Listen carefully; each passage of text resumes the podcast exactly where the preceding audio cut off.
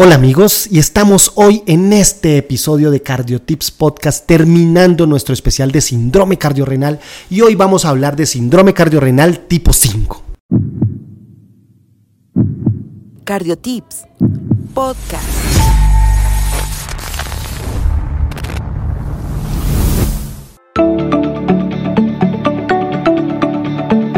Para este punto y este tema es muy importante tener la definición. Ya hemos hablado previamente de falla cardíaca aguda, falla renal aguda, falla cardíaca crónica que genera enfermedad renal crónica y a la inversa, pero en este cardiorrenal tipo 5 es algo que ataca, que lesiona, que genera injuria tanto cardíaca como renal de forma simultánea. Por eso esto es muy importante que como enfermedades como la amiloidosis cardíaca que puede generar depósitos a nivel cardíaco y a nivel renal puede generar un cardiorrenal tipo 5, sepsis, cirrosis y esa miocardiopatía séptica que más adelante vamos a hablar también es un punto a tener en cuenta siempre que tengamos disfunción ventricular asociado a un paciente con falla multiorgánica o falla multisistémica asociada a sepsis. Dentro de la fisiopatología del síndrome cardiorrenal tipo 5, la sepsis el trauma mayor, el shock circulatorio, la necrosis tusular, la apoptosis y la anafilaxia puede generar daño simultáneo tanto al corazón como al riñón y a muchos otros órganos diferentes.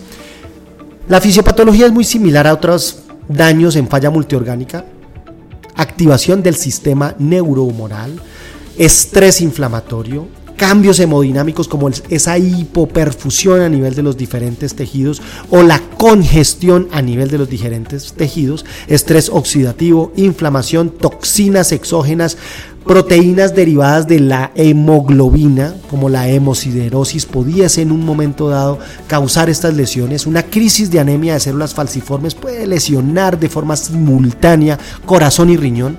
Además, algo que también a veces olvidamos y son los medios de contraste o los antibióticos o los fármacos que pueden lesionar de forma simultánea corazón y riñón.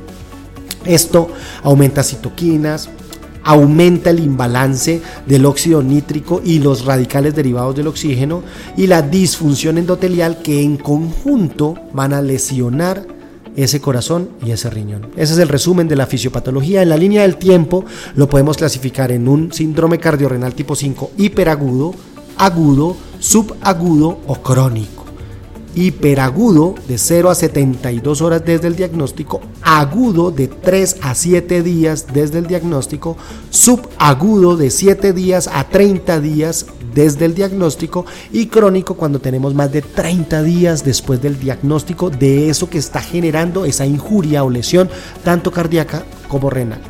Dentro de la función cardíaca ecocardiograma, imagen cardíaca, multimodalidad cada vez es más importante en cardiología clínica, resonancia cardíaca, realce tardío con gadolinio, morfología de ese mapa polar en resonancia, así como en ecocardiografía la deformidad miocárdica, la función ventricular y todo lo que nos pueda ayudar a determinar ese estado de contráctil de la fibra miocárdica son importantes. Ahora, dentro de los biomarcadores, péptidos natriuréticos, troponina, son muy importantes para poder determinar ese grado de injuria miocárdica aguda o injuria miocárdica crónica que puede estar asociado a ese síndrome cardiorrenal tipo 5. Y obviamente en la función renal, cambios en la creatinina, y aquí vamos a guías CADIGO, guías AKIN o definiciones CADIGO y AKIN, dependiendo de la lesión renal aguda, y péptidos como la cistatina C, biomarcadores como el N-GAL que también toman una relativa importancia en este momento en el diagnóstico temprano de esa disfunción o injuria renal.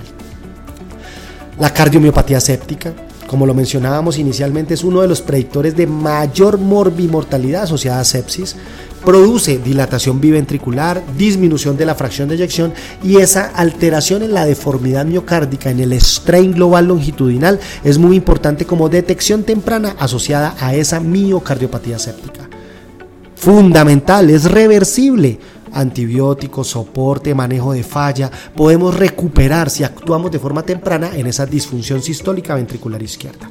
Obviamente, si tenemos choque, vasopresores, noradrenalina, levosimendan, inodilatadores también son muy útiles en ese soporte vasopresor e inodilatador transitorio de una miocardiopatía séptica. Está presente en el 50% de los pacientes con choque séptico, dato muy importante. Tratamiento. En esa fase hiperaguda, recordemos que son en los 0 a 72 horas de los diagnósticos, es la estabilización hemodinámica, control de la etiología. ¿Qué lo causó? amiloidosis, crisis de falciformía, em, porfiria intermitente aguda, sepsis, shock séptico, pues tratemos la causa. Es fundamental saber cuál es la causa para poder hacer el tratamiento. Dentro del soporte cardíaco, mantener las presiones de llenado, reanimación hídrica, vasopresores, elección noradrenalina. ¿Por qué? Porque esa noradrenalina tiene un efecto más vasopresor, menos inotrópico e inodilatador. Y recordemos que en shock séptico, la miocardiopatía séptica está presente en el 50% de los pacientes. Dobutamina, dopamina puede en un momento aumentar arritmias y milrinone o levosimendan puede aumentar arritmias también asociadas a sepsis. Soporte renal. No existen terapias farmacológicas específicas, pero debemos evitar nefrotóxicos, mantener presiones de perfusión, tratar la congestión glomerular y diálisis temprana o no solamente diálisis, sino terapias de soporte renal, porque estamos unas terapias que son la hemofiltración o hemodiafiltración venovenosa continua, que de forma temprana podemos manejar congestión y productos tóxicos para que esa papila y ese riñón esté funcionando y manteniéndose de forma temprana ante una injuria renal aguda. Y recordemos amigos, a cuidar el corazón hasta el último latido. Sigue al Dr. Conte en sus redes sociales, Facebook, Instagram, YouTube y TikTok.